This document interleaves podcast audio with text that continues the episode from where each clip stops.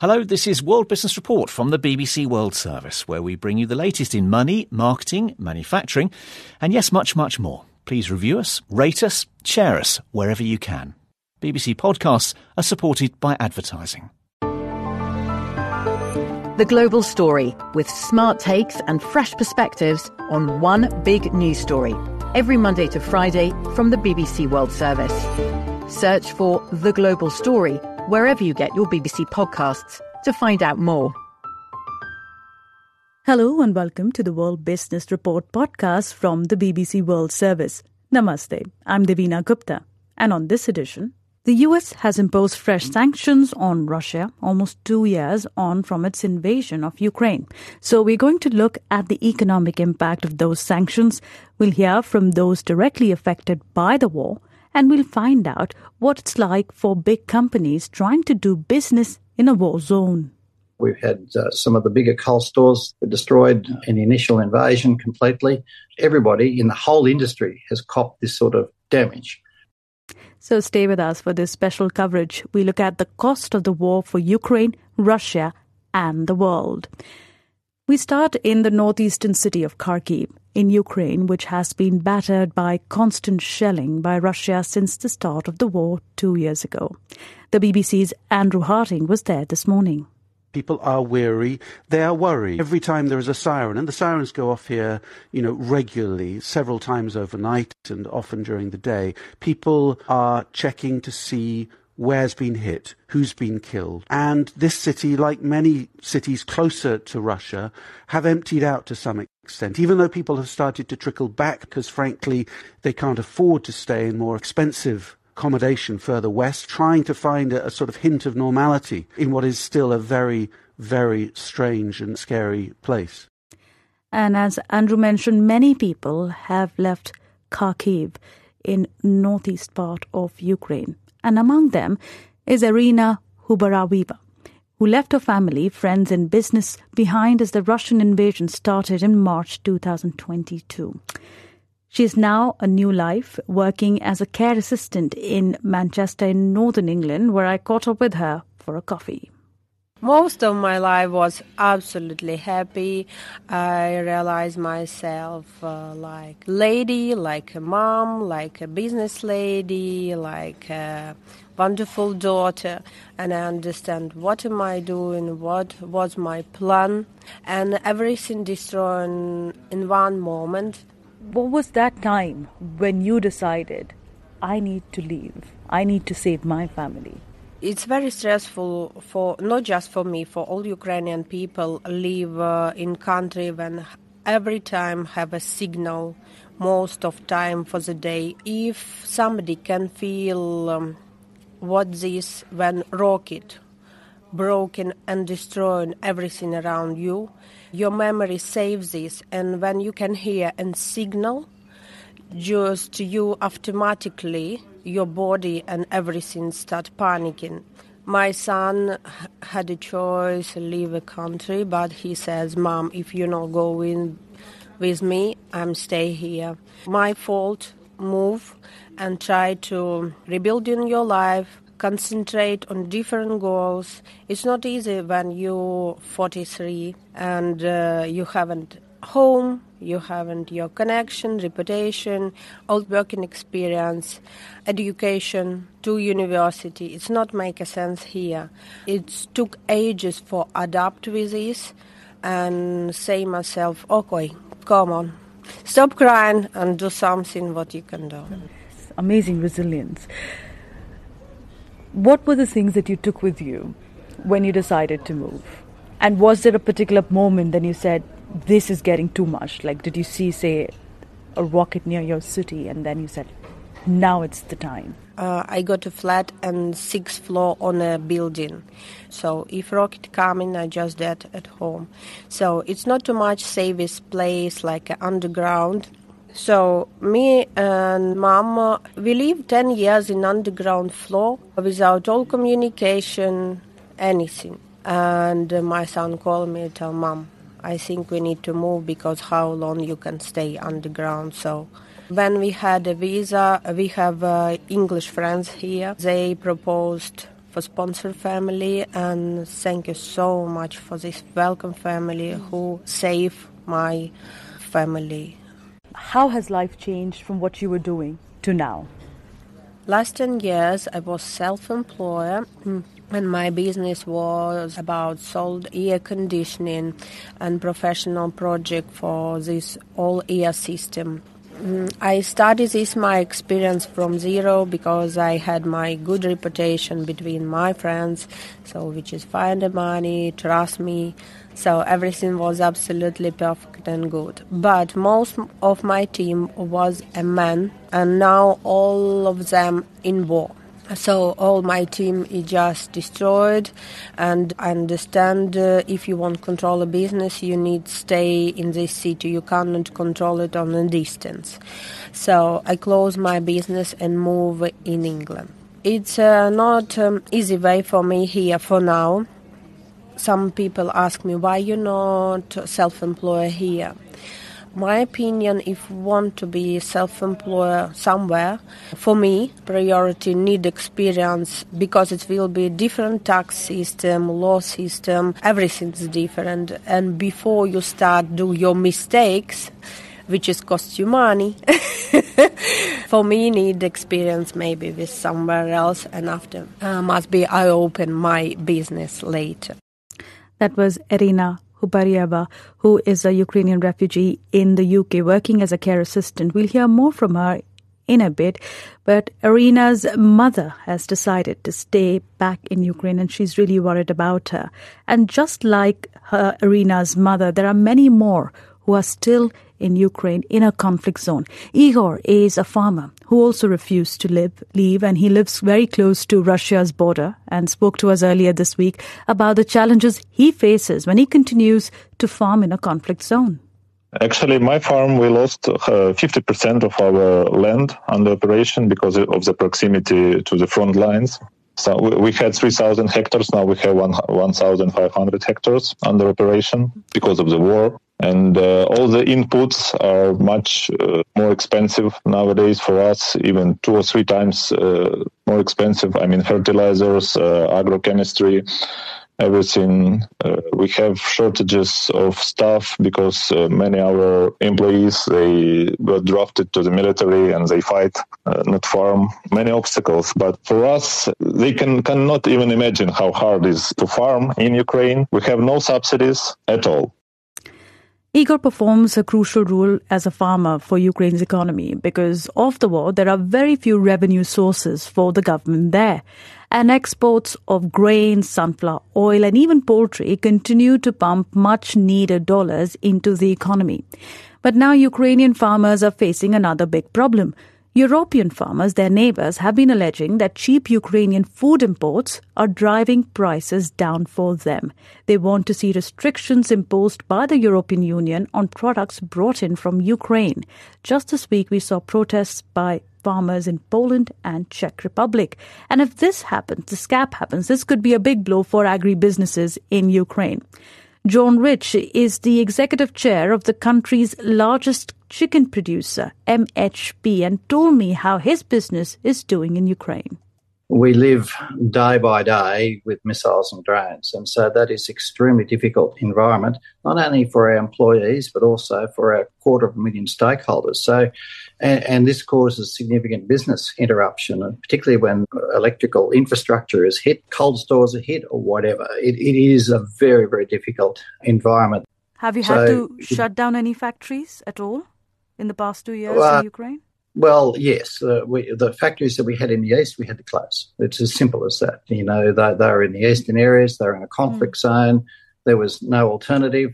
Uh, we've had uh, some of the bigger coal stores, those in particular in the northern part of uh, Kiev, were destroyed uh, in the initial invasion completely.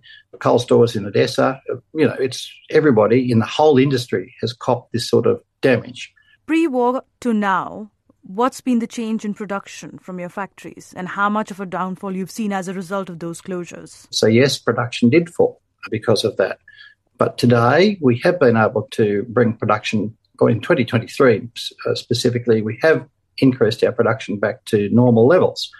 But again, most of our facilities are in the West. And so that is a, we've been able to do that. Yeah, and you must be finding it very difficult to even provide security for your workforce, get them to work as well. Yeah, well, actually, in the hour, it, yes, and uh, you are correct. It is always uh, it's it's always a challenge. I think that the biggest issue is that uh, we have around about ten percent of our employees are out of twenty-seven thousand in Ukraine are mobilised. And frankly, uh, unfortunately, around about ten percent of that uh, of those people have lost their lives. Uh, and those people that have been demobilised then need very, very special assistance because of the dreadful injuries that are caused by mines, shells, but in particular post-traumatic stress syndrome.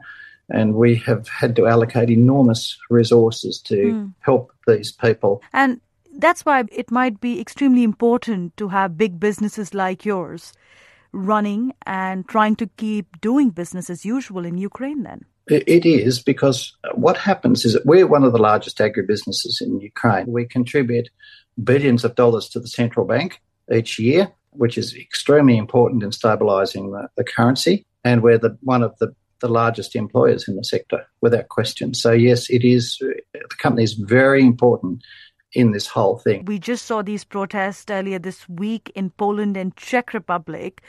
Looking at these sentiments growing against Ukrainian poultry, cheap produce, crossing the border from Ukraine into their country, how has that impacted your business? Well, at present it hasn't.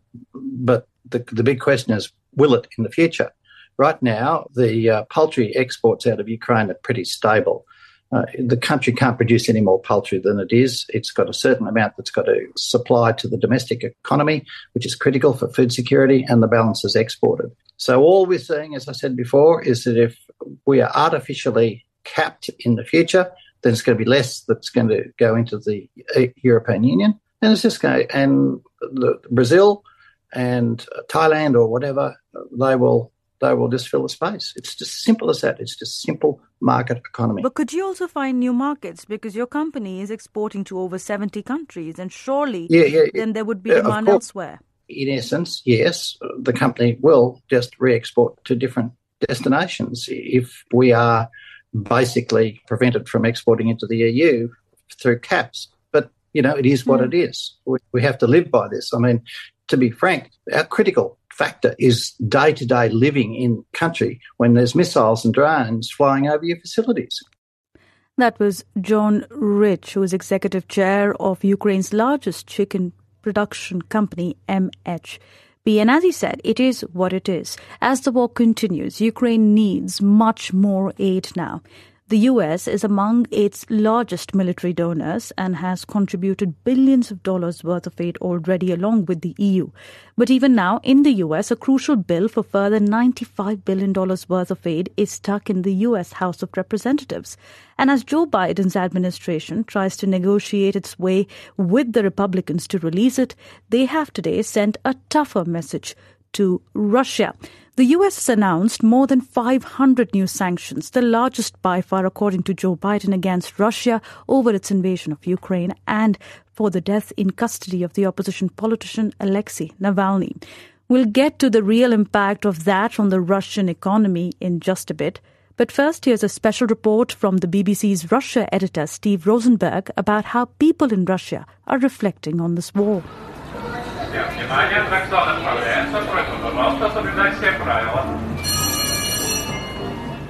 Well, I've walked about ten minutes down the road towards the Kremlin, and in front of me there is a beautiful merry-go-round, a carousel with lovely wooden horses and, and people queuing up with their children to get on board.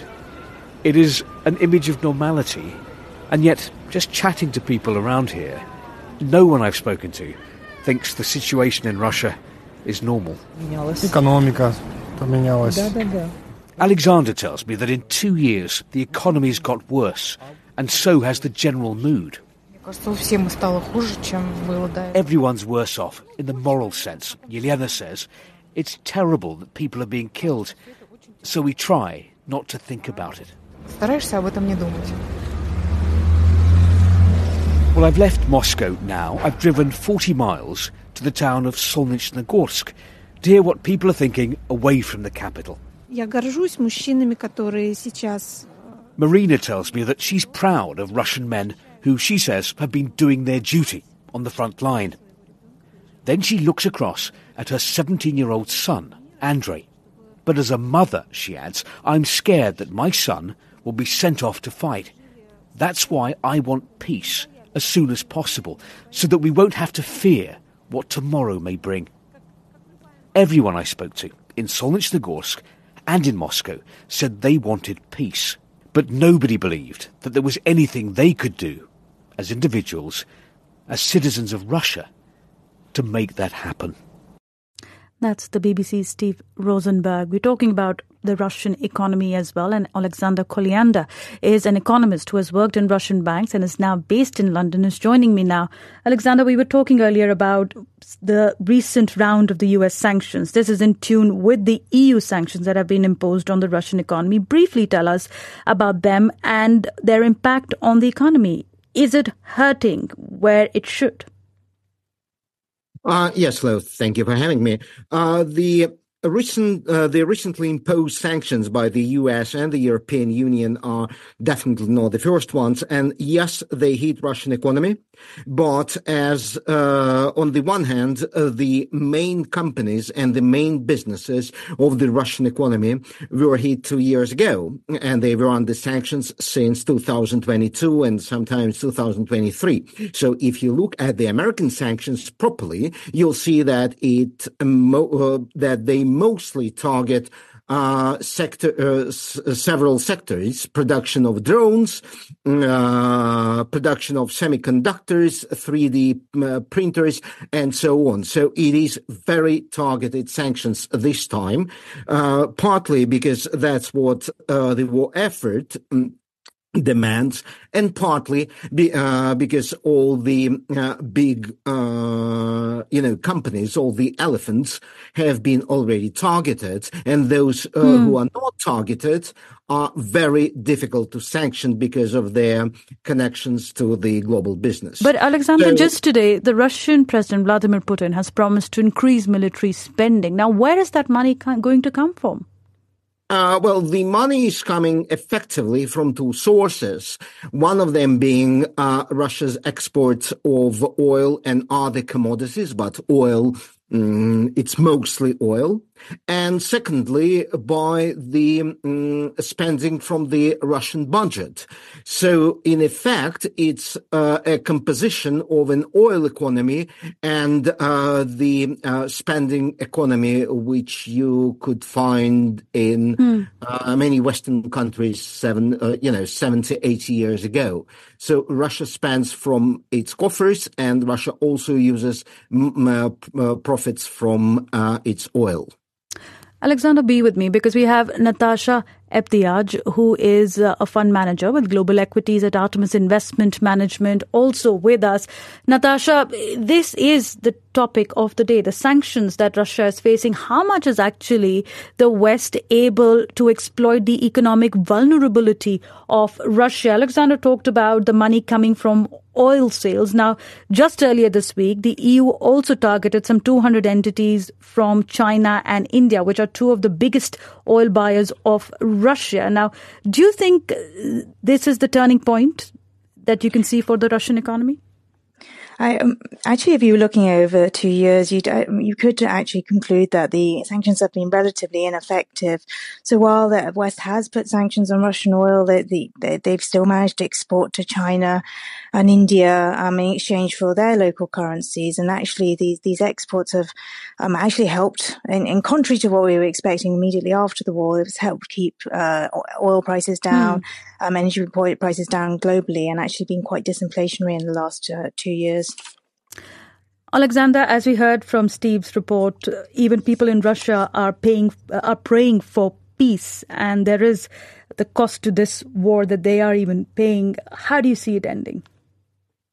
Well, I think that um, the majority of the Russians do not feel uh, the pressure from the Western sanctions at the moment, simply because all the restrictions have been mitigated uh, by the Russian budget.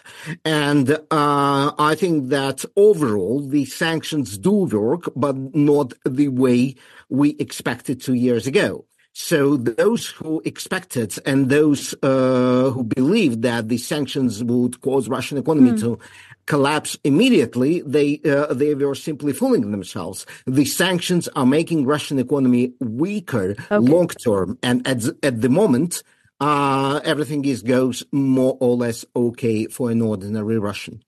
Alexander Kolianda, thank you so much for joining us, economist who's worked past in the past with Russian banks, joining us from London. You're with World Business Report from the B B C World Service. In nineteen sixty-nine, a plan to show support for an anti-racism protest turned the lives of fourteen promising black student athletes upside down. I don't think we realized what the true flavor of Wyoming was back in nineteen sixty-nine. Amazing Sports Stories from the B B C World Service tells the story of the Black fourteen. There was a rebel Confederate flag being flown. It was different. It was definitely different. Search for Amazing Sports Stories wherever you get your B B C podcasts. Natasha, be with me, because another growing demand to punish Russia has been to freeze assets of Russian oligarchs in different countries and sell them to help fund the war efforts of Ukraine. But can that work? Tymofiy Mylovanov formerly worked as the Minister of Economic Development, Trade and Agriculture in the Ukraine government. He's now the president of Kiev School of Economics. And Tymofiy joined me earlier to talk about this and started by talking about Ukraine's warzone economy. Direct damages are about one hundred fifty-five billion dollars at the moment. To compare it, to put this number in perspective, the G D P before the war Uh, of Ukraine was two hundred billion dollars nominal G D P. So it's almost the entire G D P. After the war started, the full-scale invasion started, the economy fell by thirty percent. And in the last year, it adjusted a little bit. At, while the final numbers are not in, there's an expectation it's maybe between three and five percent growth last year. So, you know, we have lost a third of the economy, really. Talk about the freezing of Russian assets, which was a major sanctions act by supporters of Ukraine earlier in the war. Now, if you seize them and there's a demand to hand the proceeds to Ukraine before the end of the war, how much money are we talking about here? And would this be legally possible? So that is in billions and tens of billions of dollars. The political argument is that it is an escalation, and uh, Russia can reciprocate by capturing assets uh, of, uh, let's say, Western companies or governments in um, Russia. There is another argument saying that it will create a precedent, uh, removing state immunity, and therefore there will be less trust in the financial system. Um, I, I don't believe that's a real argument, because um, there is a very uh, clear uh, cause and consequence chain here. Other countries are not trying to invade their neighbors, and so they have nothing to fear from this precedent. But again, all of these measures could have all sorts of consequences for the global economy, couldn't it? For example, countries such as China that have tense relations with the West might worry that they could still have their assets seized. I think that's the real mm. discussion, whether um, the West wants to have the infrastructure. The effect of this infrastructure would be, in fact, to create additional incentives for China to be more careful in the region about strong arming other nations. But Tymofiy, before we let you go, you are in the U S right now trying to have more negotiations about aid to Ukraine and raising awareness about the war going in your country. There is a ninety-five billion dollars aid package that is up for debate, and uh, House of Republicans in the U S need to pass this aid. What are your hopes with it?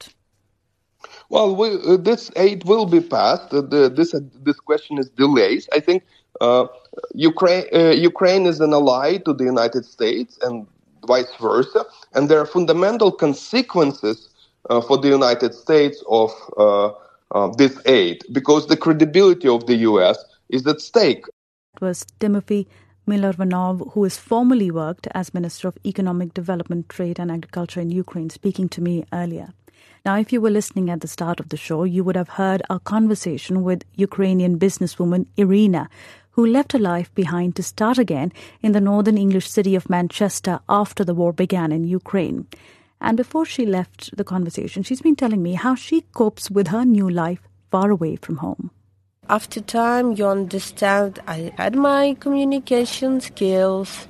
Before uh, this month self-employed, I had uh, eight years uh, was teaching university. So I like work with people. And um, I understand in this world, nobody must to help you if you need the help.